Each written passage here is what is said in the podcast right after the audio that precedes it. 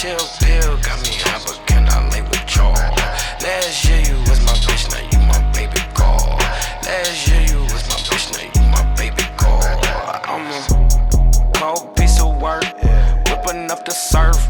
What was for dessert? I'm a Gucci Mane, you a Captain Kirk. I don't wanna flirt. Tell me what's the word? Pussy. Bitch, you know what's up. Always on the cusp. What's that in your cup? Sipping on it. Yeah, never in a rush. Packing out the slush. Packing out the bus.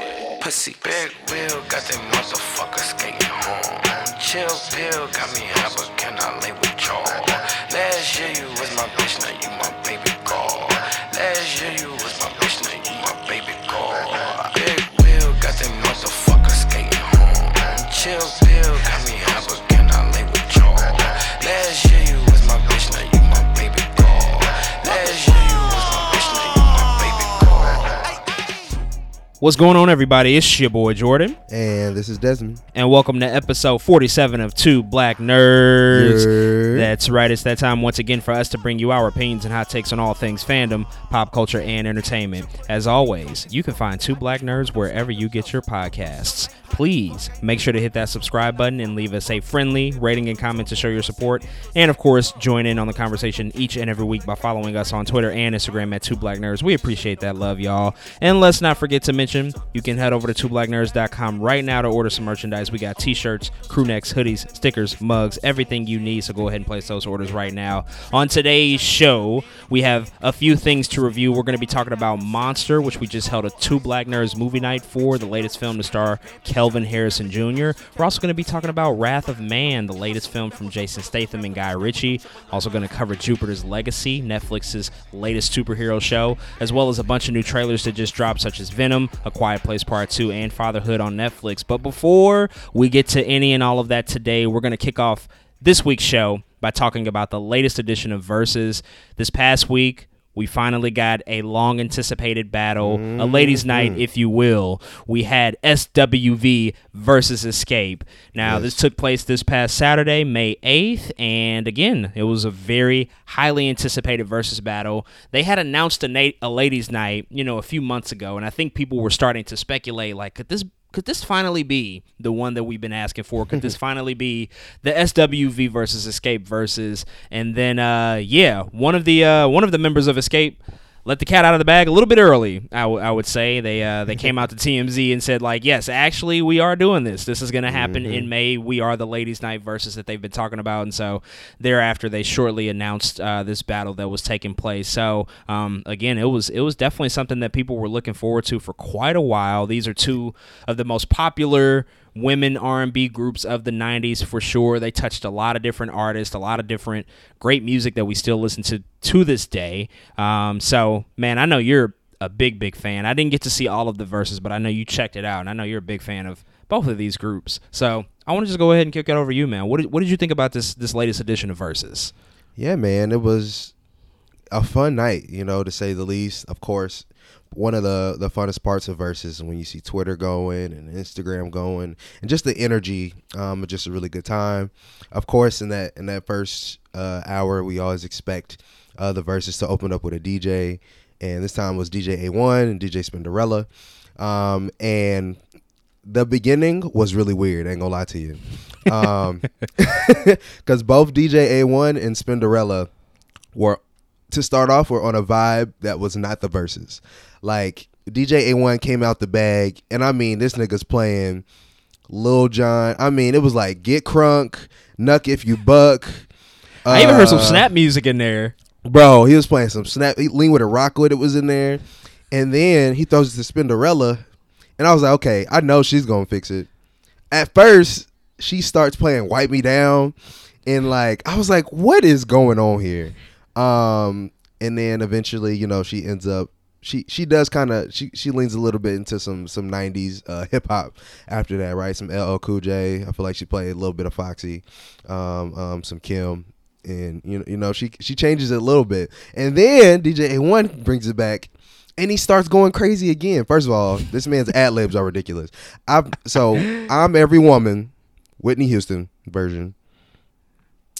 I've never heard anyone like DJ yell at the beginning of that song ever.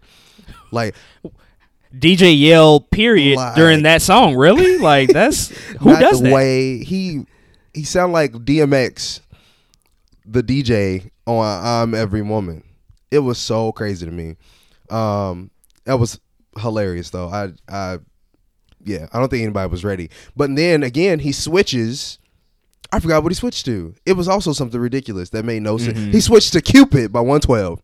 He went from I'm Every Woman to Cupid by 112. I don't know what was happening in this DJ set. Spinderella got it together. DJ A1 never got it together. So they must have booked him for the wrong verses or something. Like maybe he was supposed to be booked for another one. Yeah, he couldn't have. Not playing that music. That's not setting the tone for SWV or Xscape. He did know his audience. I will say his energy was great. He was dancing to every song. He's really me as a DJ without the music selection. Like as hype as he was, like he was lit. I loved his energy. He knew the words to songs. His energy was at least good, but the music selection before the actual verses could have been better. But it was entertaining because it was like everyone was like, "What is going on?" I'm just glad to see everybody was on the same page. So that's what's up. First up, DJ A1 brings out Xscape. Of course, they all come out dressed like it's crazy. And then, of course, Spinderella introduces SWV, and they follow suit. Man, again, it's a really good night. Xscape came to perform. Let me tell you. I mean, they came with the vocals. SWV Coco, who we all know is like one of the greatest vocalists ever. She wasn't having it at first. Like Xscape went to go sit on like the steps and talk to SWV on the SWV's on the other side on the steps, and SWV's like, "Hey Coco, come on, let's go sit on the steps." And Coco was not having it. She was having a bad day. We don't know what was going on at the beginning. But she was not with it. She didn't sit on the steps. She wasn't singing live that much. We don't know what was going on with Coco. But again, these are, two heavy hitters. So at the beginning, their songs are really quiet. They both open with gospel-ish tracks, which is, it's cool. I like how they both had their own take on the Clark Sisters, which I never realized until in this Versus they all had a couple Clark Sisters songs to cover. Mm-hmm. So that happens. Again, some of the early tracks aren't like the super heavy hitters that we're used to. Like that, I believe Feel So Good, Xscape comes out, Can We, SWV comes out, stuff like that. So we hit intermission. Here we are again, whatever the DJs got going on. But back they on come their bullshit. Back on their bullshit. They come back. SWV makes a wardrobe change. And they get way more comfortable. I mean, they got like jean shorts. They all got like ones on. It's crazy. I'm like, okay, they get more comfortable. And SWV. That's when Coco wakes up a little bit because again, Xscape.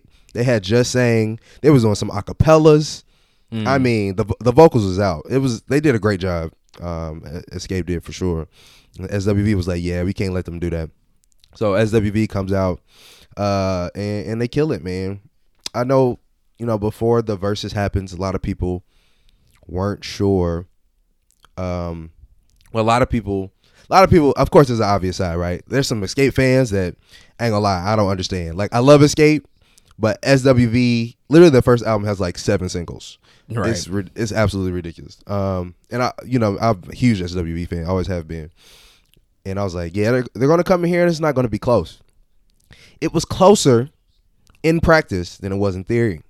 But also before, a lot of people were saying if Candy Burris from SWV, if she opens up and brings out her pen a little bit, it will be a little bit closer of a Versus. And she does with two big songs, right? She does it with No Scrubs, and she also brings out Bills, Bills, Bills by Destiny's Child. And a lot of people don't realize that Ed Sheeran's Shape of You, which is like one of the biggest songs ever, right, is literally a rendition of No Scrubs, and she still gets royalties technically from Shape of You too, which is, come on, man, that's absolutely ridiculous.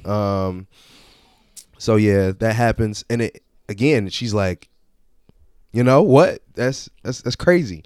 So it does make things closer. Also, the ordering make things a little closer. Yeah, because that plays a big part into just like how the sequencing of songs and how you pick them and what you decide to put them up against. Mm-hmm. That can definitely influence the final, I guess, the scorecard that people are personally keeping track of. Yeah, because the first half actually started to get a little sleepy. Everyone was like, "Woof, we like these songs, but all right now, this we don't know where this is going." And again, that second half, they really did pick it up.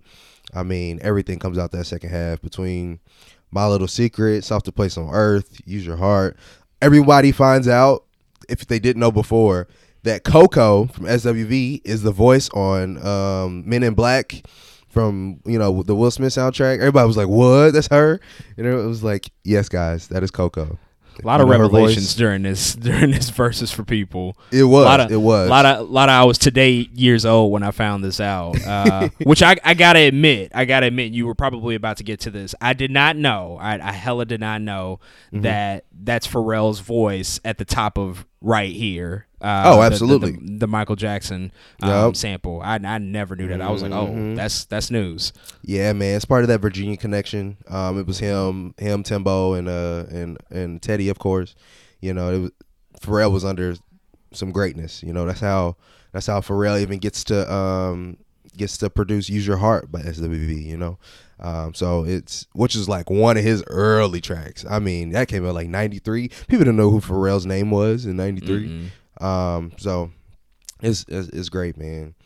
And yeah, that's pretty much how it went. Again, Xscape came out performing, which made up a lot of the, you know, a lot of the them being down for hit. But whoever decided that Xscape should close the show should be fired, because it was anticlimactic. It doesn't make any sense. Like, so Xscape does Who Can I Run To? SWV comes out and we're like, "Damn, we got to close the show." Mm. And then they sing "Weak" as their last song. As the last song, it's like as they should, right? I mean, "Weak" is like yeah. But then Xscape the whole time was like, "But it ain't over yet."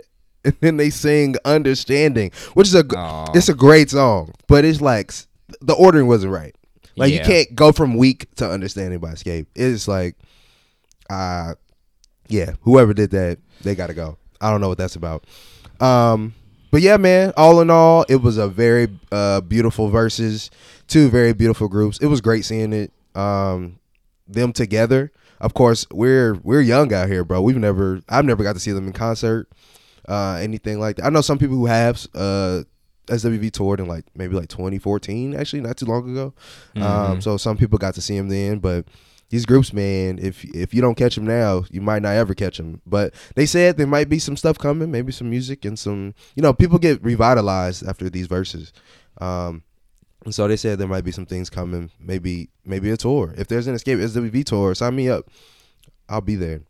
Yeah, but, I mean, there's definitely, I think people would definitely pay, like there's an audience that would pay to go see these two, like on a joint tour, that could sell a decent amount of tickets. To go back to the beginning, to what you mentioned, like I think, you know, Xscape showing up with like fully planned choreography was a good move on their part, because I think that they already understood, like, yeah, we're fighting from behind, we're the underdog in this matchup, so let's go ahead and bring up the energy and be like performers and like really do this and really show out. So even if the song that SWV plays, technically it's supposed to win. If we come out with full energy, you could sway people's, you know, their sort of decision making in that process. Obviously, they're not keeping track really, you know, from an official standpoint of who wins and who loses. You know, the internet and social media decides that. But I think they're obviously aware of the competitive quote unquote nature of it, even though that's been. It's been a little bit different, I think, in these later editions of Versus compared to some of the earlier editions. Come to find out with Coco, I didn't realize, because I heard about what was going on with her. And come to find out, she revealed that before the battle, she actually saw a woman get shot, like right outside of her hotel room. Wow. Or not her room, but outside of the hotel that she was staying at. She saw a woman get shot 4 times, and this was right before she showed up to the venue. I think they were in Atlanta. And she said that, you know, as soon as she got there, she had a panic attack. And, you know, it was her son who was able to like help calm her down and get her in a better place to be ready for it. But that first half, as you mentioned, I think a lot of people looked at that like, yeah, what's this energy? Why is she? It's some real Keisha Cole vibes here from that Versus. Yeah. But in actuality, she had witnessed, you know, apparently something really traumatic before she even got to the venue, so that affected her. And I'm assuming that, you know, during that intermission when they changed, they probably were able to get her to feel better and get more in spirits and change. I mean, also probably changing your outfit. That could also do a lot more than you probably realize in that moment. So true. It's actually kind of crazy that she walked in there, you know, with all of that on her mind and still performed at the end of the day. Yeah, that's absolutely insane. I'm sure a lot of people still don't know, you know, that happened. I wish more people knew that's what was happening, you know, because, wow, I don't have much to say about that. That's some fucked up shit. Yeah, it's really, really crazy to, again, still go perform after seeing something like that. I heard some special guests popped up, too. Like, some people popped in, like, some cameo. Oh, like, Jermaine Dupri showed up. Because Jermaine put Xscape on. He had to pop up. And then they got a song with Da Brat, and Da Brat had to pop up, too, for Xscape, too. So yeah, that was too huge. First of all, Jermaine already had a Versus. I didn't watch it, but it's weird that he already had a Versus. Wait, exactly. Did he? Yeah, what? I think Jermaine. It was like Jermaine. Oh, versus. You're right. He did. I completely. That was in the very early, like when it was still IG Live. We broadcasting straight from our house. Like it was really early. I completely forgot that he had done that. So weird. He needs to run that back. We need an official, get a venue, they need to do a rematch. I know they have a rematch scheduled at some point. I remember seeing that on their marketing a couple of months ago when they were, you know, sort of doing like the rollout for season 2. I don't know who it's going to be. I don't think they've announced it, but he should probably do that again now that they got the technical setup and stuff. I think it was Dallas Austin who he battled at first, which is cool because Dallas Austin also has hits. But yeah. I remember he himself said he wanted to go against Diddy, and I was like, let's do that. That would be nice. I like that, actually. I like that a lot. Yeah, they should do that. They need to run that back. How do you feel about – because this, I think that this Versus presented a different dynamic than what we usually see because of the fact that you definitely have two groups that were popular for – relatively short amount of time, but they were really hot when they were popular. But also, you know, what you were talking about earlier, the writing and the song credits and things like that popped up later in their careers. They were still active even after their, I guess, quote unquote peak. I mean, how do you feel about them implementing, especially Xscape, because I know it happened a couple times with them, like implementing, oh yeah, we're gonna put like the stuff that we wrote like within this 20 that we're choosing from. Like that's absolutely gonna be a part of this conversation, as opposed to typically sticking with the songs that you only perform. I think it depends on the groups, and it depends on the hits that those people made. Right? I think it's perfectly reasonable for Candy to say, "Look, I does this.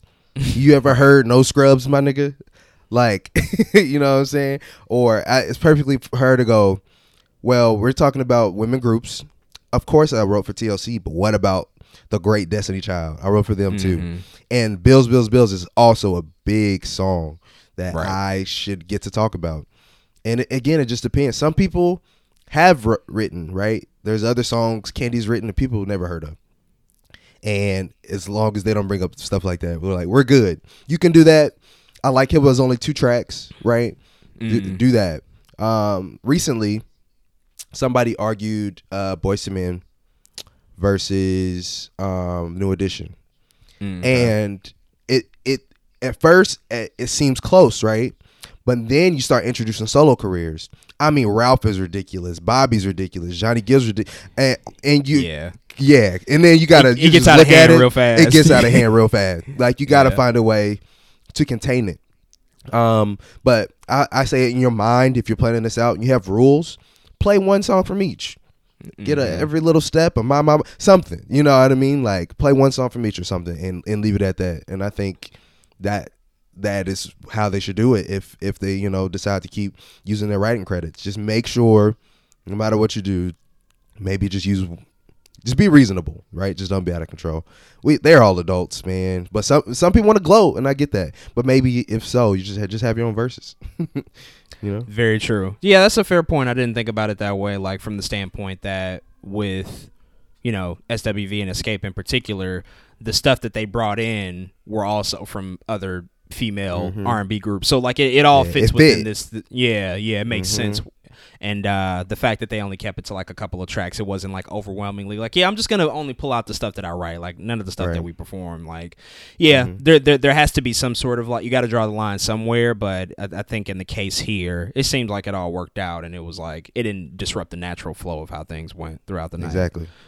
Yeah, so that's cool, man. That's cool. I'm glad it went really well. I heard a lot of positive things. I mean, besides some of that initial stuff, but you know, what Coco went through, I mean, very understandable that she was not all the way there, because that is really crazy. So hopefully people can find out that information and, you know, be forgiving of that process. But overall, it sounds like it was a big success. I know the next one is coming up sometime Memorial Day weekend. I don't think they've announced the artist yet, but they obviously have a lot more planned with Versus. So whatever it is, I'm sure it'll be a good matchup, and we'll definitely be back here to talk about it. So if you watch this Versus, you're fans of SWV and Xscape, hit us up. Let us know what you think. Let's go ahead, man, and talk about these reviews, some things that we watched this past week. We're going to first start off by talking about the film that we just watched this past week as a part of Two Black Nerds Movie Night, Monster. What do you see when you look at me? You're ready for your test, right? I study.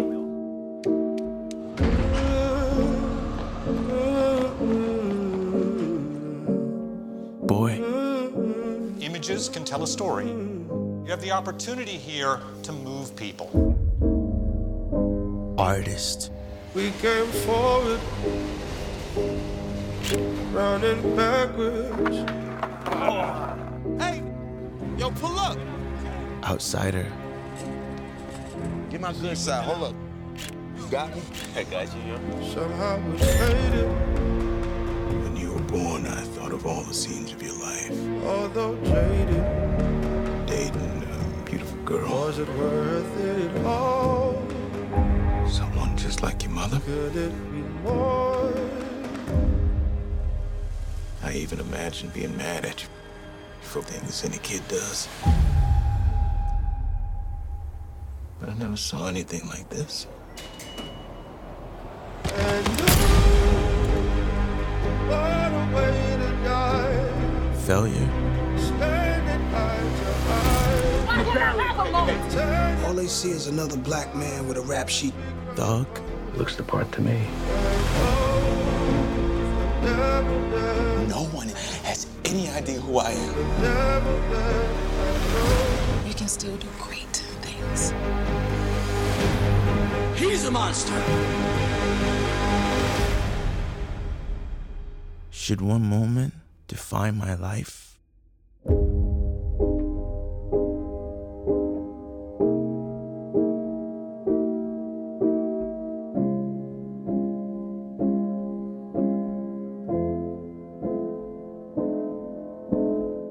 Now, this film is directed by Anthony Mandler, and it's written by Rada Blank, Cole Wiley, and Janice Schaefer, and it's starring Kelvin Harrison Jr., Jennifer L., Tim Blake Nelson, ASAP Rocky, John David Washington, Jennifer Hudson, and Jeffrey Wright. So thank you to everybody that was able to come out and watch this film with us this past week on Friday for Two Black Nerds Movie Night. It was a pretty good experience.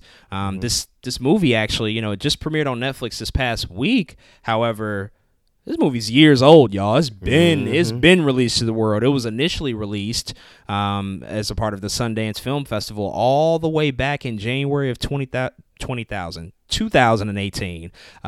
What were you doing in January 2018? That seems like so long ago. But, you know, after years of, I guess, you know, going around with different partners, getting picked up by different companies, it finally landed at Netflix for a wide release. And so, again, we watched this movie. I saw the trailer like I think a month ago that they released it. Only watched it once, and I didn't really retain all that much. I just kind of saw Kelvin, and I was like, "Oh yeah, I'll watch it." And as I was watching this movie, I saw these people pop up, and I'm like, "Wait, he's in it? Wait, what? Huh? Like, how? Why is he?" It was just like a crazy experience. Like I didn't really, you know, I don't think I completely processed what I saw in the trailer. But yeah, overall, man, I want to start off with you and see what you thought about Monster, and how did you feel about this whole film as an experience? Yeah, first of all, it's really cool that the movie was stacked. I thought it was just cool to see people. I don't know, I feel like I haven't seen Stack movie in a bit, so it was entertaining to be like, oh, was that Nas? Or oh shoot, Rocky's in this. You know, I just I love kept having that reaction. Monster, man, it is okay. It is an okay movie. Of course, the cast is talented, right? We just talked about how stacked it was. I haven't seen Jennifer Hudson in a long time too, which is really nice to see her. I don't know where she's been, but I need her to kill it in Aretha, because where have you been, lady? What, the last time I saw her was in Cats. Oh, Jesus. No. Jesus Christ. And I've tried to forget as much of that as I can. So I also could not remember when was the last time I seen J-Hood, and I'm like, oh fuck, it was that movie. Never mind. Oh, let's just ignore that. That's no bueno. But yeah, she was great. I mean, tearing up on cue.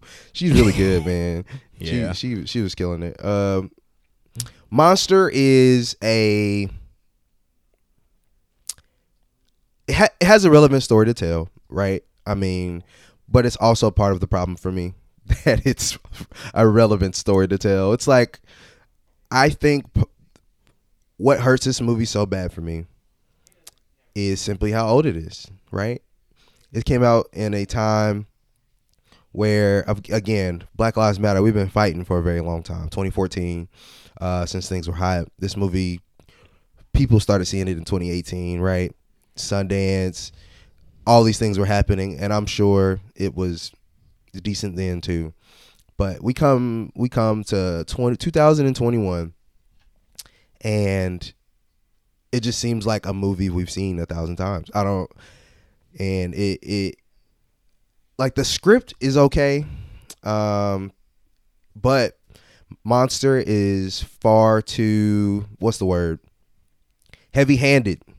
Mm-hmm. In the way that it tells the story, because we've been talking about this a lot lately.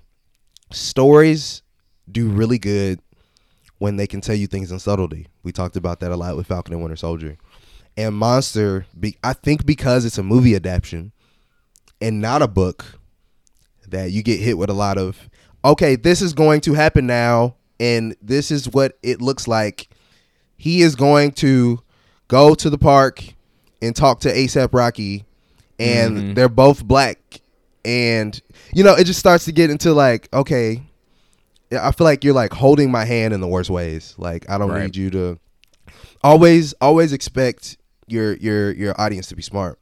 And I think that adaptation from book to movie loses a lot of that translation of subtlety. I think in the book you probably read it, and of course you need a little bit more description, but I feel like you don't get all these beats that are just so loud that the rest of the film, you know, that the rest of the film doesn't know what's going on.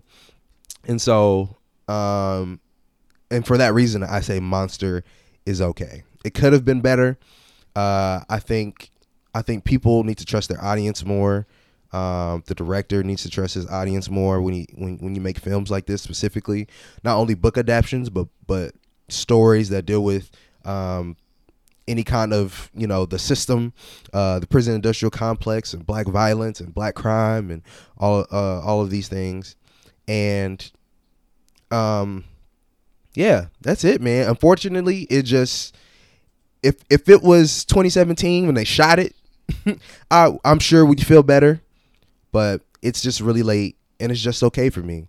Again, I love the performances. It's probably one of my best parts, is just seeing these actors on screen. Just the movie is just okay, and that's pretty much all I have to say for the movie. To be honest, there wasn't too much going on that I feel like I can talk about either. It wasn't like, oh my god, I can't believe that happened. But I feel like the book is probably really good. I do, I really do, and I just don't feel like it translates that well, man. So those are my thoughts on Monster.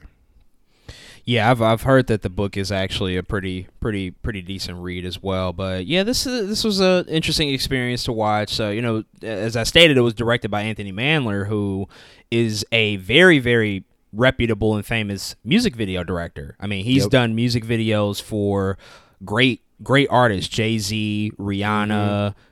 He's done so many music videos, mostly in the mid 2000s, late 2000s and going into the 2010s was really his peak, when he was like churning out many, many music videos throughout the year. And Rihanna was like his most frequent collaborator. I think they did like 12 or 14 different videos together, something insane. So, you know, coming into this as this, you know, sort of being his first feature-length film, I was a little skeptical because I'm like, transition doesn't always compute that well on screen. We've seen Hype Williams do Belly, and, you know, I'm sorry y'all to disappoint. Spoiler, Belly is not a good movie. As much as we like to revere it and think about it, you know, with rose-colored glasses, it's not a good movie. But, you know, I was a little skeptical. I was somewhat surprised at how well it turned out to be, all things considered, because, you know, I agree. It's just an okay film. For me, it started off really slow, and I was just like, oh, I don't know. This doesn't feel like it's going to go really anywhere all that interesting. And it ultimately, as time went on, as the story progressed, it picked up more steam. A lot of the performances started to really come alive once we started to see more people come a part of it. ASAP Rocky, Tim Blake Nelson, like they started to like inject some really good energy into it. Even like you mentioned, Jennifer Hudson and Jeffrey Wright is like, you know, his character's parents. Really enjoyed them in it as well. Like they always have a sort of a screen presence. Although the age difference, little intriguing there. That was really weird, bro. He's supposed to be what, 17? Because he's like preparing to go to college. Jennifer Hudson in real life is 39, and then Jeffrey Wright is 55. Now, I don't know how Jennifer falls in the middle of the spectrum between her oldest son's age and her husband's age, but it was a little interesting. It was a lot of weird. Yeah, I'm like, I don't know how this works out in real life. But anyway, yeah, you know, it was just a film that unpacks some interesting. Well, it unpacks some familiar ideas, but it does so in some interesting ways. So the whole format of the film is sort of in this third person format, but it's as if the main character is reading like a screenplay that he's written, because he's an aspiring film student. So it's like a diary, you know, coming from his story, telling the perspective of him as the character. Steve Harmon is his name. He's a teenager, and there's a sequence of flashbacks that kind of unpack and show the type of person that he is. And those are juxtaposed against the sort of the current day nature of the situations that he's going through, you know. And not to get into too much spoiler territory, but essentially he is, you know, on trial for being involved in a robbery and a murder, and so he's kind of seen as an accomplice to this crime, and so he's trying to fight for his innocence in the situation. And so there's an interesting format to this film that I, you know, I sort of took on to like, okay, this could be. If they execute this well, it could be really sort of fascinating examination of a common theme that we typically see, but just done so in a different format. But I felt like kind of halfway through we lost a lot of that style that it started off with, and I was just like, okay, this isn't really as much of a factor in the film as it was in the beginning, because the film eventually focuses more on the legal drama aspect of it, the courtroom drama aspect of it. So I don't think it juggled all of these different things that it was trying to do all that well. If it did a better job at that, it could have really created something that was, I think, kind of fascinating, but it kind of let all of that go after a while. Probably just due to the runtime. It wasn't the longest film ever. It was a little bit under 2 hours. Not necessarily saying I wanted to see more, but it may have benefited from that more. And, you know, ultimately I think this story is kind of looking at the subjective nature of the truth, and, you know, who's telling the truth, how is the truth perceived, does it really matter at the end of the day, especially when you're talking about, you know, a young black teenager, the dehumanization, you know, of black youth, peer pressure, like all of these things come into play throughout the story. So it's taking a swing at, again, some things that I think a lot of us can relate to, unfortunately. It just doesn't execute them in the most intriguing ways throughout the story. So yeah, it was some missed opportunities for sure. Could have been done better. I would have liked to see it probably in the hands of a different filmmaker who may have been able to bring it to life in a more dynamic way. But, you know, there were some solid performances, as you already mentioned.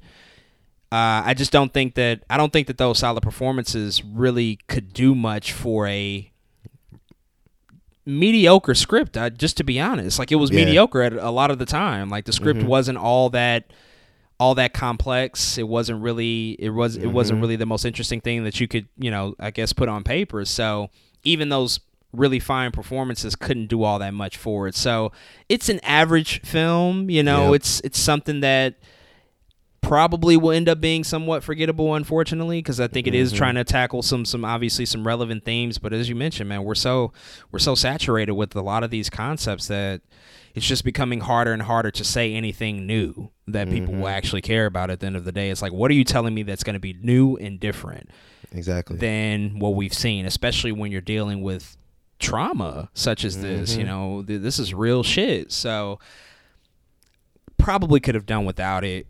Wasn't horrible by any means, right. But as a film, okay. As a new story that we're taking a look into, I'm a little bit more disappointed from that perspective, right? For sure. So, I guess that's kind of the last thought on it. But ultimately, I don't know if Anthony Mandler is doing more movies. He hasn't done anything since this. Maybe he's working on something else right now. I'm not sure. He could have an interesting career ahead of him. And then, the other people involved, like we know Kelvin Harrison is working and doing a lot of different interesting roles, and he's doing some good work. And I think even all the other people part of this, obviously John David Washington is becoming a pretty big star in Hollywood as well. And him and Kelvin, I pointed this out on Twitter, like they were in two films together in 2018, and the other film, Monsters and Men, is dealing with also very similar shit. Like it is. It's on the other side of the spectrum. It's more so it's talking about, It is definitely a better film. Monsters and Men is a much better watch if you want to take a look at something. But that's more so dealing with like police brutality and black people that become policemen and police women and how they're perceived and their roles as a part of like authority across the country, stuff like that. But yeah, this wasn't the greatest thing ever. It was just okay for the most part. I agree with you. So, for sure. That's it, y'all. Those are our thoughts on Monster. If you watched it with us on Friday, or if you plan to check it out on Netflix, just hit us up and let us know what you think. We can have a conversation about it. Let's go ahead and shift gears to some other things that came out. I saw a couple of things that I just wanted to quickly talk about. First up, want to discuss Guy Ritchie's latest film, Wrath of Man. Ladies and gentlemen, we have a new addition, H. Border Coast Security, specialize in cash trucks across LA. Do you have any idea how dangerous this job can be? Some out there, yeah. We ain't the predators, we're the prey. You ready? Ready. This is your temporary sidearm. What happens if we're pulling pistols in a machine gun fight? Do you have a problem? I don't know. Do I? It's a 10 grand drop. You should have been back 5 minutes ago. They're serious. Leave this to me. Get in the truck next time. Sorry, pal.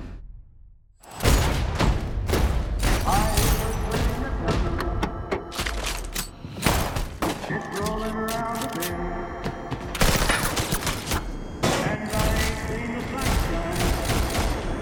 Lunatic!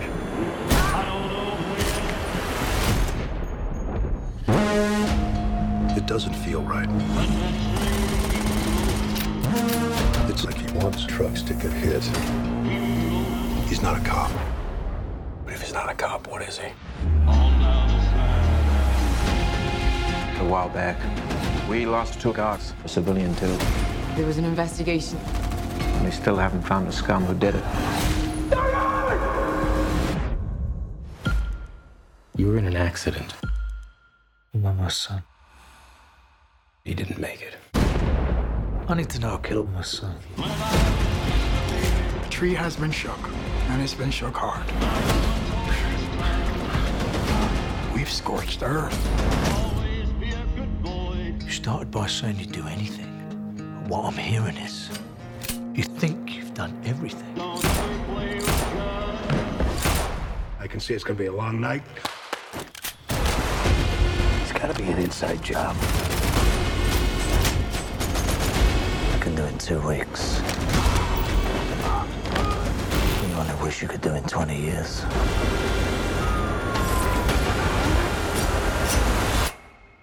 And I do bear a grudge.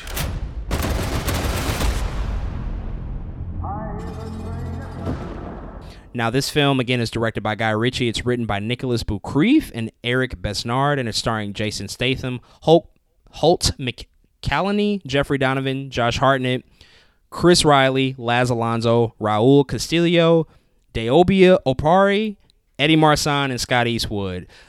So this movie was not on my radar at all. I had no idea that this was coming out. I think I literally saw the trailer like the night before that I saw it, because I don't know how the marketing was for this. I guess they just didn't put that much money into the marketing campaign, but it literally came out of nowhere. I'm like, Jason Statham has a new movie, which I'm a pretty, decent Jason Statham fan. I want to see what he's in.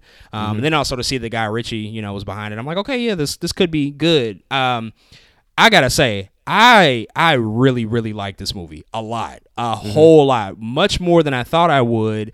And I was a little hesitant going into it because Guy Ritchie as a director has such a weird career. Like he has a very distinctive style to his movies. Like if you've ever seen Lock, Stock, and Two Smoking Barrels, if you've ever seen Snatch, like he has this very distinct tonal style. Yeah. He has a specific color palette that he likes to use. That's even true. Even the writing, it's very for lack of a better term, his characters are verbally abusive. Like, they call each other all sorts of shit. He obviously casts a lot of, British actors because he is himself, British. And so, very distinctive style. But he also, his career has just taken some pretty wild turns because he'll go and direct huge blockbusters like Sherlock Holmes, and be behind that franchise. And then just a couple of years ago did Aladdin, which was surprisingly really good. And then he'll come back and do a smaller scale film like The Gentleman. Now, I wasn't the hugest fan of The Gentleman because it kind of reflected that earlier style from his, his first few films, which sometimes works for me, sometimes doesn't.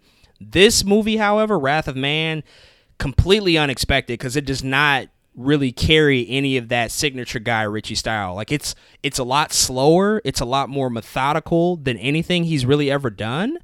That might not work for a lot of people, but for me, I really took hold to it. It was fascinating to watch that it wasn't this typical experience I would associate with him as a filmmaker. And it's part revenge story, part heist film, part action thriller. Like, it has all these elements of films that I really enjoy, like basically my favorite genre of film. And I just thought that it was overall it was just a great experience. It was a great ride. It was a nice, welcomed action thriller in a movie theater that we just don't really see anymore. That mid-budget, low-budget type of film that we just don't get all that much anymore because studios don't want to make them, because they don't make that much money. But it was a really great experience. The cast was also a pleasant surprise to see some of the people here, like Josh Hartnett. I can't remember the last time I seen him in a movie. It's been a long time since I seen him do anything. Eddie Marsan, he's a frequent collaborator of Guy Ritchie. Scott Eastwood looks just like his daddy. It's ridiculous. So there was some good stuff here. The action was really, really good. There wasn't too much of it to make it cartoonish. It was actually pretty grounded, realistic action. And even Jason Statham's character, we know Jason Statham at this point. He's the role. He plays the same character every time. He's the stoic badass. He can whip anybody's ass. He'll get out of any situation because he knows how to use his hands. He knows how to use weapons. That's somewhat the case here, but it's not to the degree of past efforts. Like he's not Deckard Shaw in this movie. It's actually a more vulnerable Jason Statham, and there's multiple reasons for that. But you actually believe that he's in danger at several points throughout the movie, which I really appreciated because he didn't come off as like this indestructible human that he typically does. So yeah, man. Overall, I really liked it. I really encourage people to go see it. It's violent, and the violence is like good violence. It's not like gratuitous, over the top. Like it's actually, again, it's realistic, grounded action and violence, and the story was compelling enough. It's not the greatest story ever, but it does what it needs to do for this type of film. So I liked it a lot. I was pleasantly surprised by this movie because I was a bit hesitant going in because Guy Ritchie sometimes he'd be hit or miss for me, but this was a good one. This was a good one. I was excited about it. So how long is Post Malone in the movie? Post Malone, yes, he is in this movie, and if I do say one thing, that was a I gotta admit, like, not only did Jason Statham and you know, it being a Guy Ritchie movie catch my eye, but when I saw him in the trailer, I was like, wait a second, hold on. Mm-hmm. Post Malone is in this. Just the thought that he might get his ass whooped or he might get killed in the movie, that also motivated me to go see it. I will say this without spoilers: he's not in the movie for long, but for the time that he's in the movie, it's pretty satisfying. If you're not the hugest Post Malone fan, it's pretty satisfying. And I'm not the hugest Post Malone fan by any stretch. So I was pretty happy with how his character turned out. So yeah, it's a good time. It's a good time. It'll probably be available on VOD really soon here, because it made a decent amount over the weekend. I think like 8 million, which for how much it cost, that's not a flop. But it's not going to, you know, sit here and make $100 million. So it'll probably be available for VOD soon if people eventually want to see it. But I definitely recommend it. It's a good time. I read that actually Wrath of Man at this point is it actually is the reason that Demon Slayer isn't number one anymore. Oh, crazy. Wow. Yeah. Interesting. I wouldn't have. I don't know if I wouldn't have picked this a similar audience for those two. Yeah, I think it's just the people who seen Demon Slayer have seen it. I think that's just what it is. And so just traffic died down so much that I think Wrath of Man just topped it finally. You know, it was a top dog for a while, so yeah, I think a lot of people did they saw Demon Slayer as soon as it was out, cuz it's been out in Japan for a minute now. October, something ridiculous. Yeah. Yeah, so folks were, you're right. I think folks were ready to see that, and so this one just kind of snuck in and took a little bit of that money, but reasonably so. I definitely encourage people to go check this out, whether it be in a movie theater. It's a great experience in a movie theater, I would say, but also if you just decide to wait, still a good time. Great movie. Cool.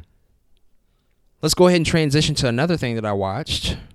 This was actually a streaming show on Netflix, Jupiter's Legacy. Don't you remember the island? And what we had to do to earn these powers?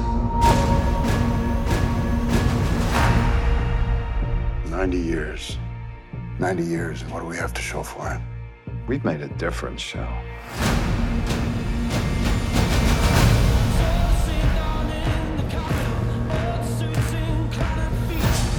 What was Dad like when he was younger? Nothing ever rattled the bastard. The man I knew was never at home when I was a kid. Too busy saving the world.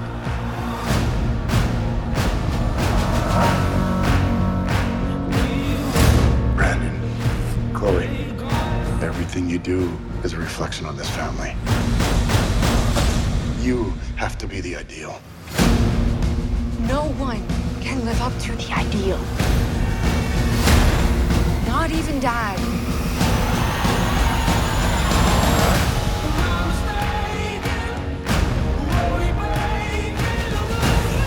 They're not even close to being ready. And I'm doing everything I can to keep this family from falling apart. Well, it's not working. It used to be that you protect your country. They call you a hero. The world is changing. So I guess we're gonna have to change with it.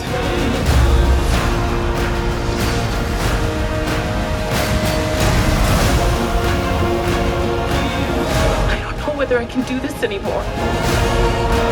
You do the right thing, somebody dies. You do the wrong thing, somebody dies.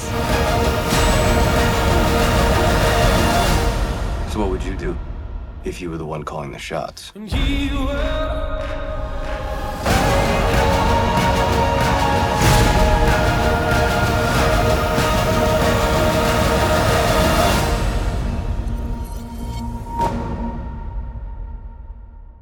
Now, this is based on this comic book of the same name, which was created by Mark Miller from Image Comics. And for the show, Stephen S. DeKnight is the showrunner, and it's starring Josh Duhamel, Ben Daniels, Leslie Bibb, Andrew Horton, Elena Camporis, Mike Wade, and Matt Lanter. So this show was also something else that wasn't 100% on my radar. Like a long time ago, I saw the trailer 2 days before it came out. And I was like, okay, yeah, this is going to be the first iteration of that Mark Miller contract with Netflix that I know we heard about, you know, a couple years ago. Like he signed this big deal with Netflix to bring all of his comics to the streaming service to start to make film and television series adaptations. If you don't know Mark Miller, he's most famous for Kick-Ass and Kingsman. Like those are his two most notable comic books that he created that ultimately turned into films. Kick-Ass obviously did really, really well, had a huge cult following and, you know, spawned two movies. Kingsman actually came out and became a pretty big phenomenon, made a ton of money. They did a sequel, and we know that, you know, there's more Kingsman films coming over these next few years. And so now, you know, his legacy is sort of transitioning into the Netflix realm and creating content exclusively for the streaming platform. And so Jupiter's Legacy, want to check it out and just see how it is. This is a television series. It's 8 episodes. Essentially, this is a story about generations. It's a generational story about superheroes. I know Mark Miller, when he went out and created this comic book, he set out to tell the greatest superhero story that's ever been told, which is that's a pretty lofty goal. But he used to write for Marvel and DC, and then he realized he wanted to eventually leave and start to create his own comic books and create his own characters so that he can kind of be in control of his own destiny and fate, which is very understandable. I even read an article that Stan Lee told him, like, yeah, you need to leave Marvel at some point. Like, if you want money out of this, you got to leave because you're not going to make the money that you would hope to make by continuing to work for them. So he created this whole universe of characters, and Jupiter's Legacy is a part of that. But this is like a generational story. It's talking about the first superheroes that ever existed. They were created back in the 1920s, around the time of the Great Depression, right when that was starting to really take hold of the country. But it's also looking at the present day sort of story of these same characters, but also their children. So that's what I mean when I say it's a generational story. The team that's a part of this, which resembles the Justice League, they're called the Union of Justice, and their main hero, Utopia, he resembles Superman, and that's played by Josh Duhamel. So that's kind of a bit of a premise. You know, I don't want to get too much into, you know, what it's about, but overall, this show, it's all right. It's all right, and I say that because we live in such crowded times right now with all these superhero things that we see, man. We've talked about it on the show, just with the amounts of television that we're getting now. The Falcon and the Winter Soldier, WandaVision, Invincible, The Boys, not to mention all the stuff that comes on the CW, like The Flash and Legends of Tomorrow and Supergirl. All the just original things that come out of nowhere. Watchmen, right? Like, it's just such a crowded space now for television, on top of the movies that we already go to see that come out, it seems like, every month at this point. It's really hard to do something that's going to grab people's attention. And so I think that from that perspective, this show doesn't, you know, we just talked about this with the other movie we talked about. This show doesn't add all that much new to this genre. Although there are some things that work really, really well for me. And the things that work really, really well for me are, again, sort of that generational look at these characters. Like, we're getting a look at the Union of Justice as they were formed in the 1920s, but we also get to see them present day because their lives they live for a really long time. So we get to see them at two different stages of their lives. And the part that was most interesting to me was to see how that team was formed and how they got their powers, because it almost felt like an Indiana Jones adventure type of story, because they were going across the world to find these, you know, to find this secret and to really sort of unpack what this mystery was. The modern day stuff, looking at their children, the focus was more on their children and how the children are starting to assume their powers and come into their own, a part of this Union of Justice, wasn't as interesting to me because I didn't really care about those characters. There's one character in particular. She's the daughter of Utopia. She's fucked up. Like, she does lots of cocaine. She's really off the wall. She parties. She drinks. Like, she just don't got her life together. But I didn't care about her all that much because she was a bit of an asshole, but there wasn't really anything likable about her. And so it was just like, why do I care about her character, right? So the new generation just didn't do it all that much for me. All that said, though, it's not terrible. Like, it's an okay watch. And again, it's 8 episodes. Each episode, most of them run about like 45 minutes, but there's a couple that only run like 35. So it was a relatively quick watch. The things that don't work, though, I talked about the daughter. The costumes are not the greatest. They actually look pretty bad. And I know they were staying faithful to the actual comic book, adaptations, which is kind of the thing to do now, but you still have to adapt it to a certain extent to make it work. We've talked about that, on the show, how certain things just don't translate in real life and you have to make adjustments. But they just stuck faithfully to the costumes and how they look in the comics, and it just doesn't work. Like Utopia, Josh Duhamel's character, his costume is almost all white. And white is just not a flattering color, especially if you have an abundance of it on your body. So that didn't really work. Some of the writing is not that great. Some of the effects aren't that great. Like this isn't to the production level of a Disney Plus like Falcon and Winter Soldier. Right. It's not like a CW show. It's in between that, But again, for like a superhero show, you got to really invest in this, right? Especially if you want people to buy into it. But almost like an Umbrella Academy. It needs to be Umbrella Academy, but Umbrella Academy, it's on the in between, but it's closer to the Falcon and Winter Soldier. Okay. Yeah, it's more on that theatrical. Like, okay, it looks like they put money into the show. I think The Boys is also similar in that regard. I see. This show is like a step below. It's like that looks okay. That doesn't look that good, but this looks really good. So it just depends. And then lastly, like there actually is some good action. The opening episode, there's a final action sequence. Like the superheroes are in action. It was pretty good, And I was like, okay, they're not wasting any time. But then it gets slow for a long time too. It's like some stuff again you don't care about. The pacing of it. So, I say all that to say, just, sort of in closing, like it's an okay show. I low-key thought it was going to be a train wreck. I did not think that this, like when I saw the trailer, I'm like, this isn't going to be good. This is probably going to be trash. It wasn't trash. It wasn't trash by any means. It was actually a decent watch. I didn't regret watching it because it was somewhat short and it didn't take me that long. And there's potential here, but I think to the show's detriment, they took a little bit too much time trying to set up the future because they know that they're going to do more than one season. This is something that could probably go 4 or 5 seasons. I think that they took too much time trying to set up the future, while instead they should have probably just focused on making this season as good as it could be. Add in as much as you can and really make it great and get people to get excited about this and really buy into it, and then figure out what you want to do with the future instead of doing so much setup work, because there was a lot of legwork that they did for the setup. But I don't, I could be wrong. That might pay off, if season 2 comes out and it's like, oh, all of that connects and it all makes sense, and I could be very wrong. So we'll just have to see. But overall, it's a decent watch. If you don't have anything to watch and you're looking for like a new superhero show, then I would say why not check it out. If your schedule's crowded and you got plenty to watch, then you can skip it. You can skip it and just be like, I don't need to see that. And maybe when season 2 come out, if season 2 is like significantly better, then just binge the whole thing, right? That's kind of the approach that I would take with this show. So it was all right. I'm interested what Image Comics got going on, man. Because I don't know. I'm just surprised they picked that property, right? Like, why Jupiter's Legacy? I mean, of course. You have the greatest of all time, The Walking Dead. It's just, I don't think Image Comics will ever pass Walking Dead, no matter what we do. And then we have freaking Invincible right now, right? Also, one of the greatest Image Comics is actually coming to Amazon soon too, Paper Girls, which is known to be a very great Image comic. But say you've mapped out the top 10, right? Jupiter's Legacy is not going to be in Image Comics top 10. Invincible and Walking Dead and Paper Girl is going to be in the top 10. So I'm really curious, like why Jupiter's Legacy? Like why is that the green light? Versus another one of their, like, I literally have a couple literally around my room. One of the biggest comics right now for them too is The Wicked and Divine.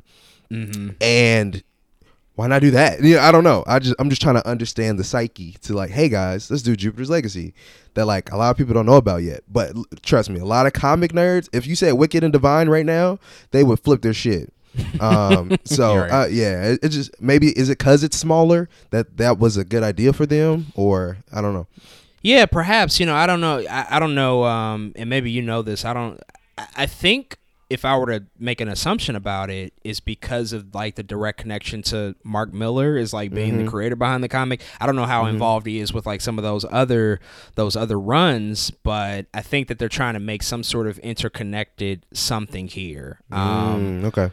Which could potentially pay off into something down the future. But Maybe just from like a business standpoint, maybe they wanted to start off with a team. Like that was kind of like where they wanted to begin. Like because team ups are so popular now, Avengers, Justice League, all this stuff that we see with these team ups. That's kind of the bread and butter of the genre at this point. Maybe that's what they wanted to sort of start off with instead of a little bit of a more focused, study on a couple of characters, but I'm not sure, it is an interesting show to lead off with because I think it does require not some knowledge of the comic, but I think it's kind of important to know the context of the story coming into it and the fact that it is a generational story and the fact that I think it ran a pretty decent amount of time, so the fact that there was a lot of setup here, you would have to know that things will pay off. So I think you have to take some creative leaps to really buy into it, whereas they might have been better served with a different, more popular property. Because, to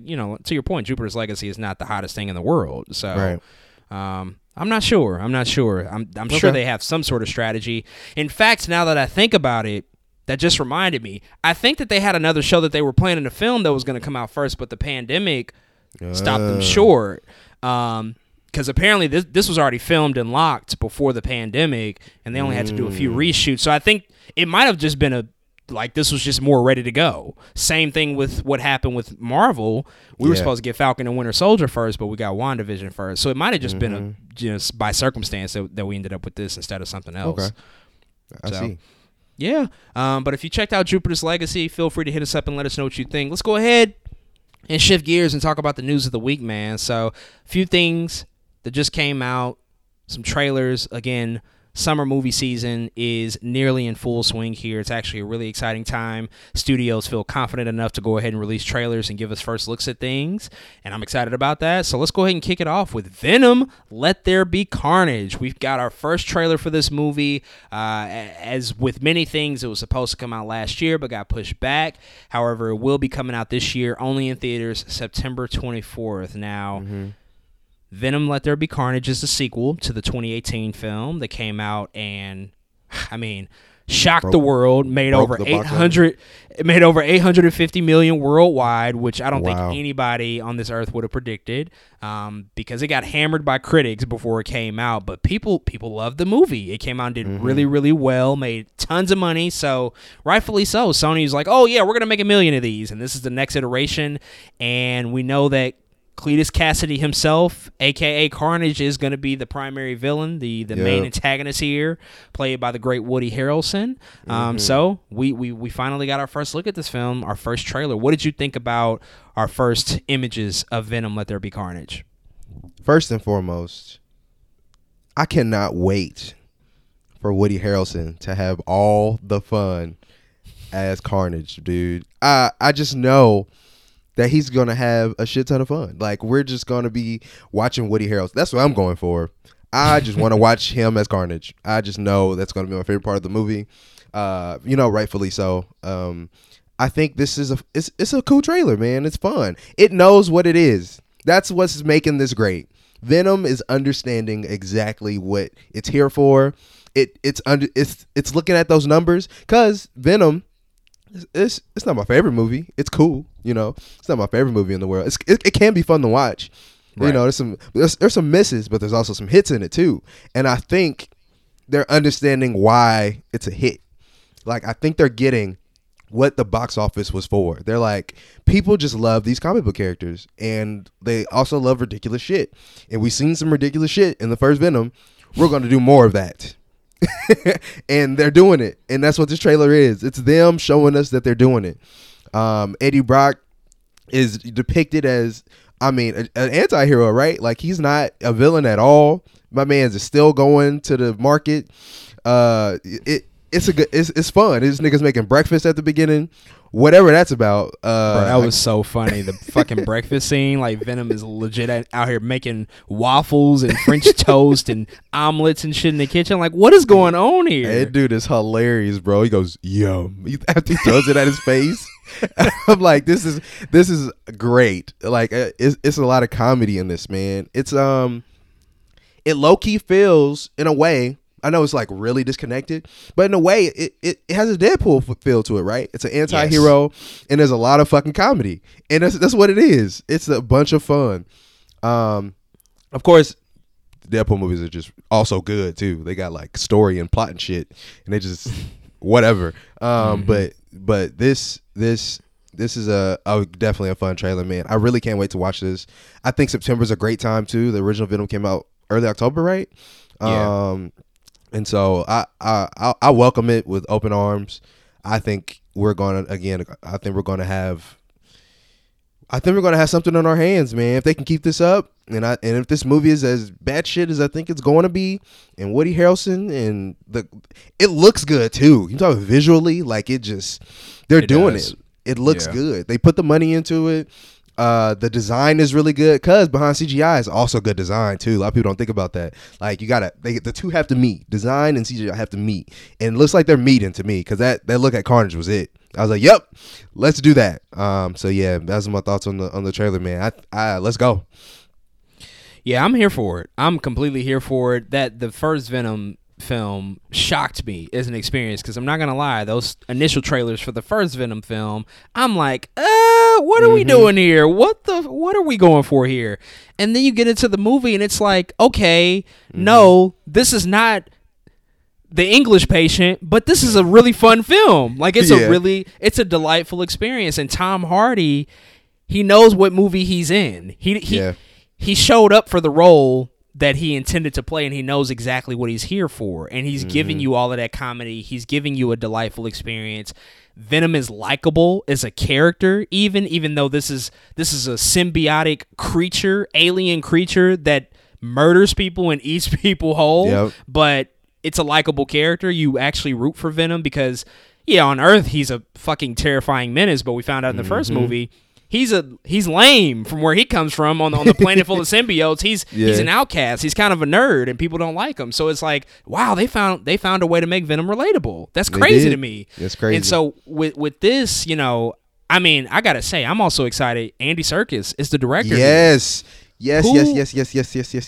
Who better to direct this type of film than Andy Serkis, right? Like, think about what he did, how he trailblazed a path with Gollum, you know, in those Lord of the Ring movies, and Smeagol, and sort of that dichotomy between those two characters, and how he had to bounce off of his own performance, right? Like, he's the perfect person to make this film. And you talked about Woody Harrelson. I know he's gonna have all the fun playing Cletus Cassidy, just a sociopath, homicidal murderer who ends up as Carnage. And, you know, the symbiote only makes you more of yourself. It only brings out the tendencies of you that are amplified the most, and just turns them up to the fucking 10th degree. So Carnage is going to be insane. And I mean, you know, we know in the comics, like, the history of Carnage, like, he was so evil and he was so bad that Venom and Spider-Man had to team up to defeat him. Like, they had to actually join up. And so it'll be really cool to see that sort of battle go on, and yeah, man, it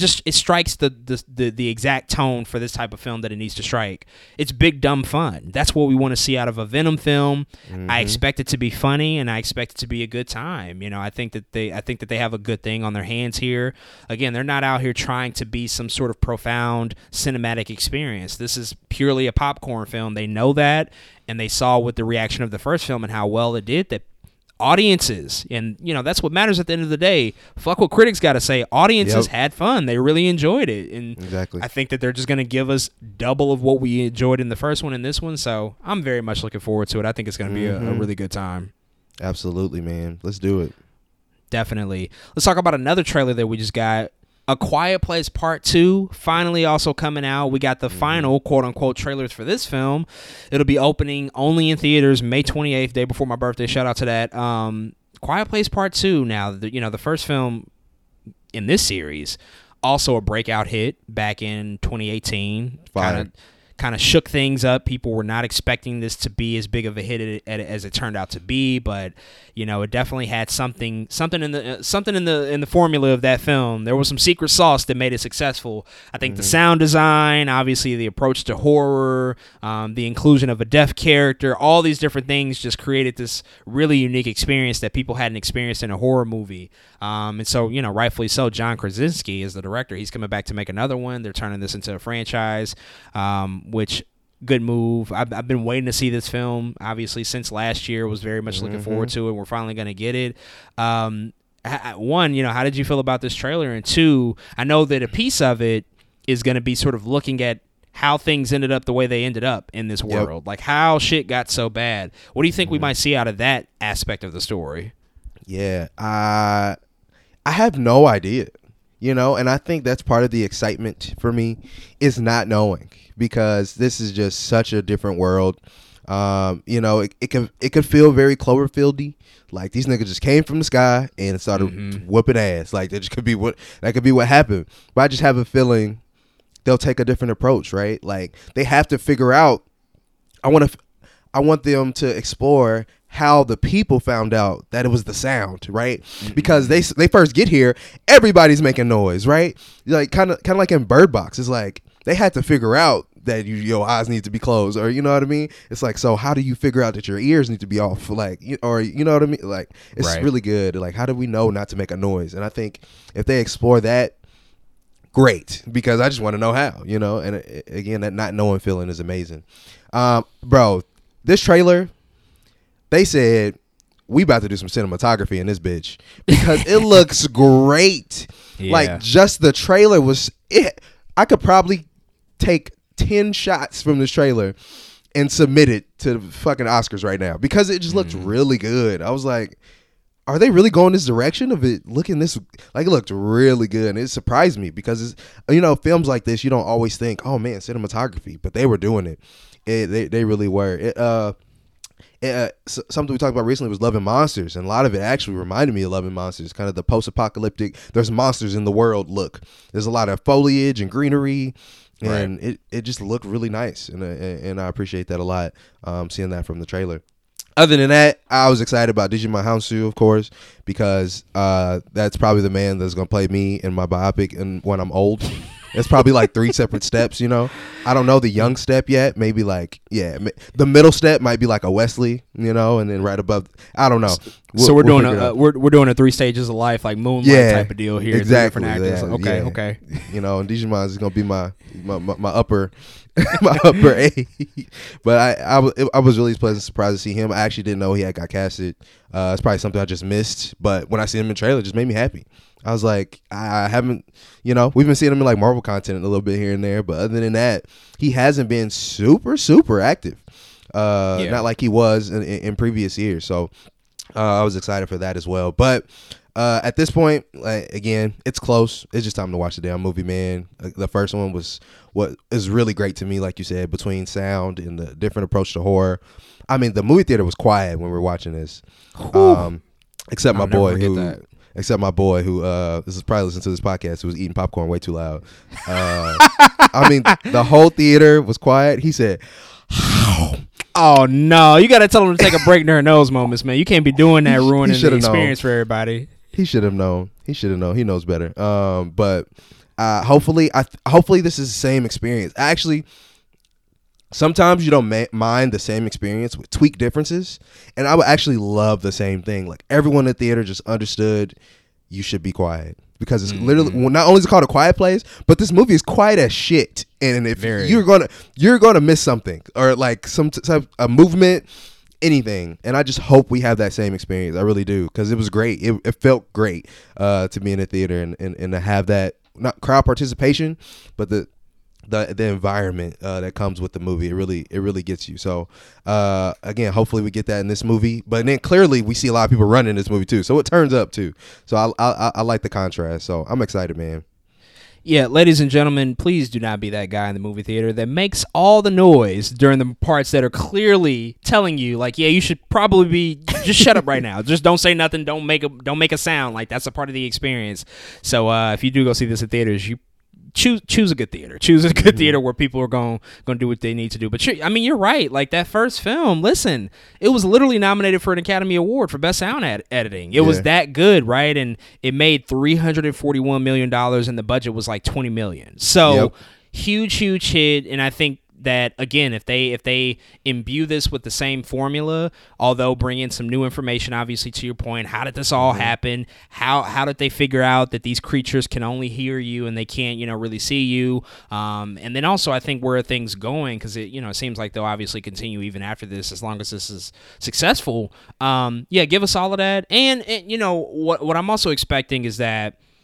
And, I got to credit John Krasinski here because, spoilers in the first movie, if you haven't seen it, he dies. So he figured out a way here to reintroduce himself into the story. And it looks like it may, I could be wrong, but it looks like it may do, sort of a back and forth, like an origin story of how this came to be while he was still alive, but also looking at the present day, while he's obviously gone and his family has continued on and they meet these new characters. And Cillian Murphy is also in the movie, which I'm excited to see him. It's been a while since I've seen him in a movie because he's been doing Peaky Blinders for, the past like 5, 6, forever. 7 years. Yeah, forever. So I'm excited to see him back.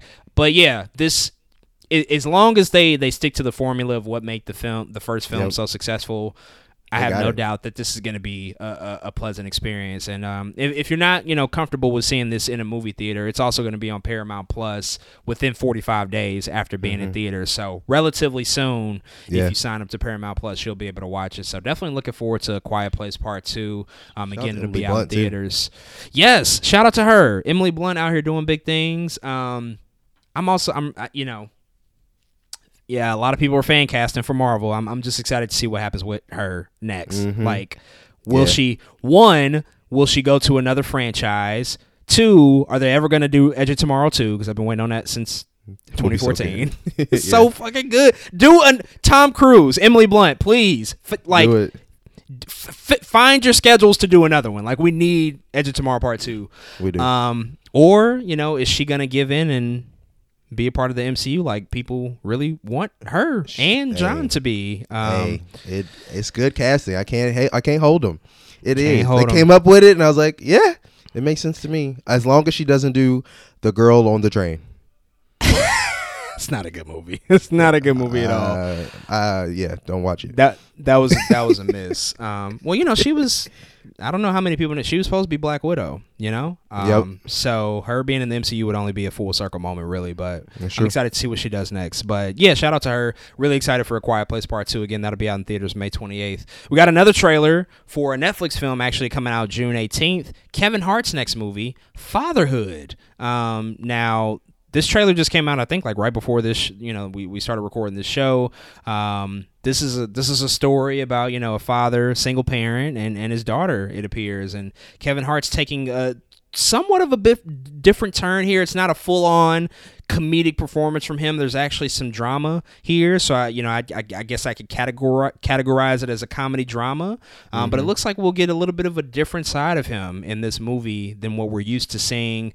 Also has some good supporting characters in this film as well. Lil Rel Howery is going to be in it. He's in everything at this point. But yeah, Fatherhood, it actually looks like it'll be a decent film. Like I could see.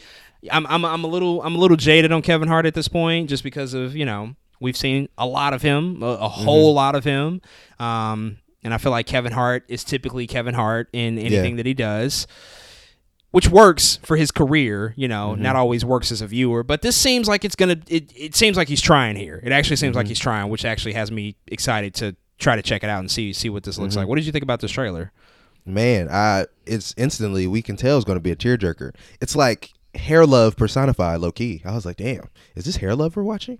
But the real thing, I wonder how Matthew Cherry feels about this. But it looks good, man. I think it's going to be one of those surprise, just heartfelt, lovable movies. I really do. I think it. Hopefully, it's good enough to be one of the ones we keep around. Maybe it turns into a accidental Christmas movie. I don't know. But it just looks. It looks like Kevin is going in a not necessarily a new direction because he did do the what's the name of the movie, The Upside. He did do that, but it, you know, it just looks like a different direction for Kevin, I guess I could say. Something where I think, like you said, he looks like he's trying. And I appreciate that. I think he's realizing that he is so saturated, which actually does speak to just Kevin Hart. Like, if we see Kevin Hart all the time, I mean, clearly means he's killing it in some ways too much, right? Like, damn, maybe he's doing too good. Because low-key, that's what it feels like. It's like, all right, dude, I think we're tired of you. But I think maybe he'll give us, you know, some new tones and some new things to work with from him, because maybe we get something like this again later down the line too. A lot of comedians' best movies are their serious roles. We've seen that, whether that's Adam Sandler and Funny People. Funny People is a good movie. It's called Funny People, and that shit is not funny, right? And you know, Uncut Gems and things like that. So hopefully this is one of those for Kevin. And I'm happy to watch it, man. We'll see what's going on. Yeah, that, you know, you bring up an interesting idea that's been, I think, a constant thing in the history of Hollywood for a long time. Like, every great comedian, I think they reach this point where they have to sort of reckon with themselves, like, okay, I've mastered the comedy. I'm the king of comedy. I'm the funniest person alive. I bring in the most money at the box office. I'm the most popular comedy touring act, whatever the case may be. And then I think they have to reckon with themselves, like, okay, but will I decide to flex my muscles and go into a different avenue that's a little bit unexpected and try some more dramatic, serious things? You talked about Adam Sandler and Funny People, even, you know, Punch Drunk Love before that, you know, was a crazy different role for him. I think about Robin Williams. You know, he had a lot of that experience where, you know, we grew up with Robin Williams. I mean, not my generation, but like prior generations grew up with him. He was on Mork and Mindy, you know, he was doing like really comedic stuff, and he did that in the movies, but then he started to do more serious stuff, Dead Poet Society and Good Will Hunting stuff like that. Yep. Yeah. I think I'm thinking about even like, what's that going to look like? Although, you know, she's been blending it really ever since we've seen her. I was gonna say Issa Rae, but she's always blended comedy and drama. That's actually what really sets her apart from from a lot of other comedians, which is, I think, a really smart play for the long term. But all that said, Kevin Hart here, I'm interested to see what he turns in for this performance, and I'm also, I just want to see. I want to see the relationship between a black father and a black daughter on screen. Yep. You know, in a movie. Simple as that. Dark skin. Yeah. Too. Simple as that. Right. Exactly. That's something we don't get every day. So let's check that out. So I'm gonna check it out, and hopefully it's a good watch and a good experience. So definitely stay on the lookout for Fatherhood, coming to Netflix June 18th. Knives Out, the sequel, as we've talked about on the show, is coming. The $400 million movie is coming, and Dave Bautista has joined the cast. He'll be joining Daniel Craig. They'll be reteaming. They were both in the most recent 007 movie, Spectre, and it didn't end well for Dave Bautista in that movie. So it did not. Maybe he's coming back for revenge here, but yeah, he's joining the cast. Big Dave, man, making moves. Yep. I always appreciate seeing our favorite WWE wrestlers just doing big stuff. It's always a pleasure for me to see it, like how successful they're actually doing it. Obviously, we know The Rock is the king of Hollywood, the king of the box office. He's the most successful crossover superstar in the company's history. But you know, hey, both Batista and John Cena, they're doing some really smart stuff now to potentially be in that position in 15, 20 years, maybe even less. Dave is picking some good roles. I think we've talked about it a little bit, like the stuff he did with Blade Runner. He's going to be in Dune. Now he's a part of this. He has Army of the Dead coming out. Yep. He was the breakout, obviously, in Guardians of the Galaxy. That's what made him, you know, super famous in Hollywood to begin with. I mean, he's just he's doing some smart stuff here. So I'm excited to see what he potentially brings to the cast. And this doesn't tell us anything about the story, but it just makes me more curious as to what the angle's going to be. And we speculated about it on the show. What type of family is Daniel Craig's character going to come across in this movie? Who's the subject of it? Right? Like, is it a family? Is it a group of people? What is it? So Batista being a part of it is a pretty exciting prospect, to say the least. No, this man is. Does he have an agent, or is he getting calls? Because he is picking them, right? Like, he's not in just these movies. I mean, Dave Bautista, he's literally picking really big properties. You hear everything you just said between 2049 and Dune and of course 007 and Guardians. These are all really big studios and movies, and here we are. I'm just interested in what he got going on. Like, who is doing this? Are they calling you, or is your agent calling them? I just need to know, because he's really knocking it out of the park. We need to figure that out.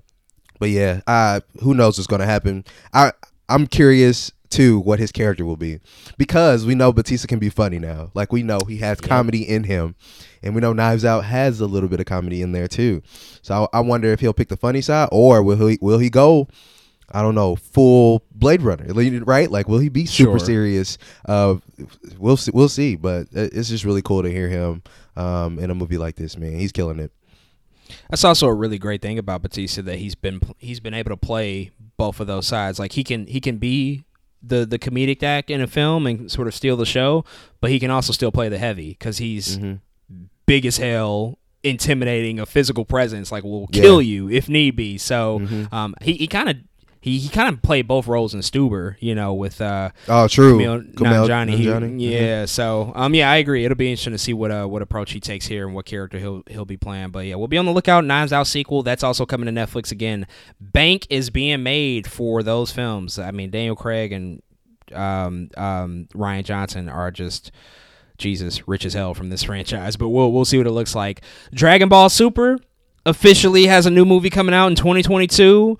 Oh man, I can't wait! Bring it on! Boy. Bring it on! We don't have a clue what it's about. We don't have a clue who the villain is gonna be, who's gonna be in it. But who gives a shit? It's Dragon Ball. Come on, and we've waxed poetic about Dragon Ball Super Broly on this show and that movie, and how we watched that together, and it was just like, what is going on? It's such a crazy movie. So I can't wait. That's really all that can be said about it. I'm looking forward to where they go with it.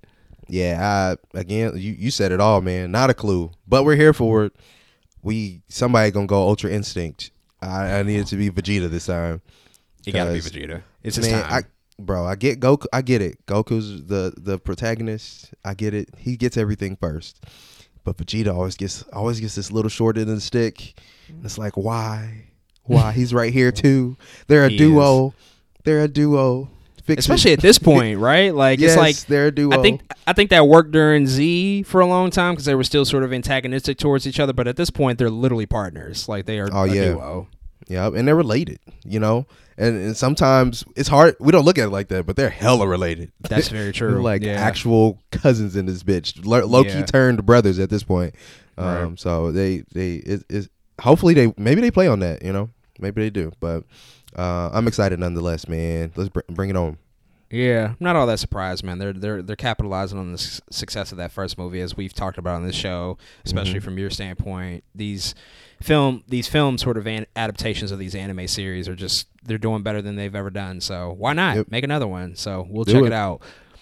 In other news, a new 9-part original docuseries chronicling the past 4 decades of the Los Angeles Lakers franchise is coming to Hulu in 2022. Yep. Wow. This is pretty impressive. Pretty big news. I suppose. Hey, The Last Dance was just a huge success. So it seems like good.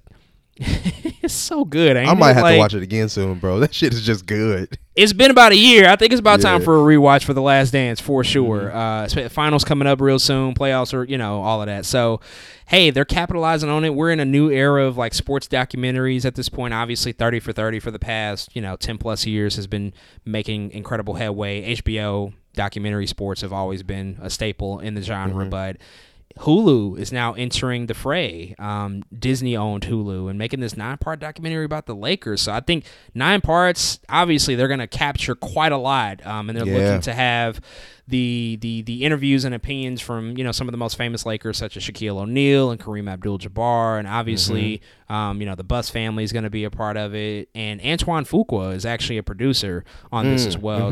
Really exciting, and it makes sense with him, LA, all of that. So looking forward to this. I mean, shit, bring it on. That'll give us something really cool to watch, and I'm sure they'll probably, like Hulu does with a lot of their stuff, I'm sure they'll probably release it weekly, so we'll have time to enjoy it over the course of a few weeks.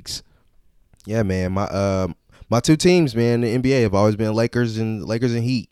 This is what it's always been. You know, sometimes they get lucky and both of them niggas in the finals, and it don't matter who wins. But I'm excited to watch it, dude. I mean, because I don't care how biased you are, what your team is, what other team really legit deserves a whole 9-part docuseries except the Lakers, man. I mean, right. They just are. There's people that may be behind them, right? Pistons, Celtics, but number one on the spot is, I think you can almost every time Lakers, you're going to make a case for that number one spot, for a team to have a 9-part series. So I'm excited to watch it, dude. Of course, the Kobe parts will be my favorite,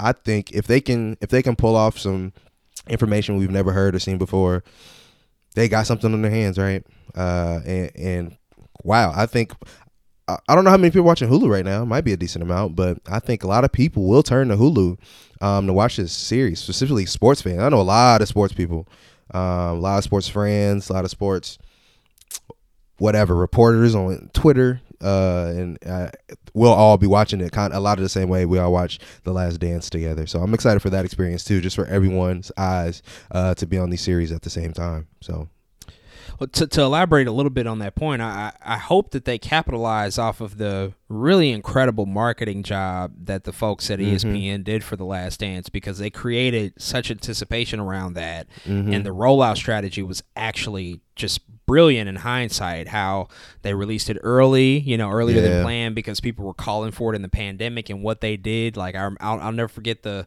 little teaser, like that LeBron like DM or text message where he was like, yeah, we need this documentary, and then ESPN was like, okay, we'll release it, and it was just like out. And then even the documentary itself, you know, having we'll never forget the moments watching The Last Dance every week, having the interviewees such as Michael Jordan or Scottie Pimpin or Phil Jackson holding the iPad, looking at the responses from the other interviews of what people said and being like, oh, that's bullshit. What did he just say? Like that real time reaction and being able to see that. I don't think it's not the same producers behind The Last Dance that'll be a part of this, but I hope they're just really smart and strategic about how they roll this out, because they could create some really incredible moments for us to enjoy on social media, like some memeable, you know, gifable moments, just like we got from The Last Dance, if they do it well enough. Yeah, for sure. It's okay for them to have a little inspiration too, right? Like, it just happened. I just hope they don't be like, we don't want to be like them at all. Like, no, you should be like them probably a little bit. Like, you know, take the good parts, do it. Yeah. Because that's what was good. You know, it's all right. So I hope they go that direction. Absolutely. We'll be on the lookout for it again. That's coming to Hulu in 2022. And last on our items for the week, the news of the week, the Golden Globes are canceled. This is kind of crazy. So NBC has officially come out and stated that they will not air the award ceremony in 2022. NBC is the longtime partner to the Hollywood Foreign Press Association to air the Golden Globes each and every year. Now, we haven't really dived into this on the show because, honestly, fuck the Hollywood Foreign Press Association. But, you know, at this point, I feel like we would just be bad podcasters if we didn't bring this up, at least, because we do cover the Golden Globes to a certain extent. But the HFPA, they've been under a lot of controversy lately. There was a whole scathing Los Angeles Times article that came out right after the award ceremony this year, basically illuminating the you know, two really, really big problems. One, I think nobody's surprised that there are no black members in the Hollywood Foreign Press Association, which you don't even have to know who the fuck's in the organization to know that. Like, that's very clear that there are not, because we talk about the snubs every year. We talk about the talent that they don't recognize. That's been a problem for ages. But also, two, the fact that there were, I guess you can call it, gift and prize incentives for certain movies. For example, that one Netflix movie, Emily in Paris, how that got nominated.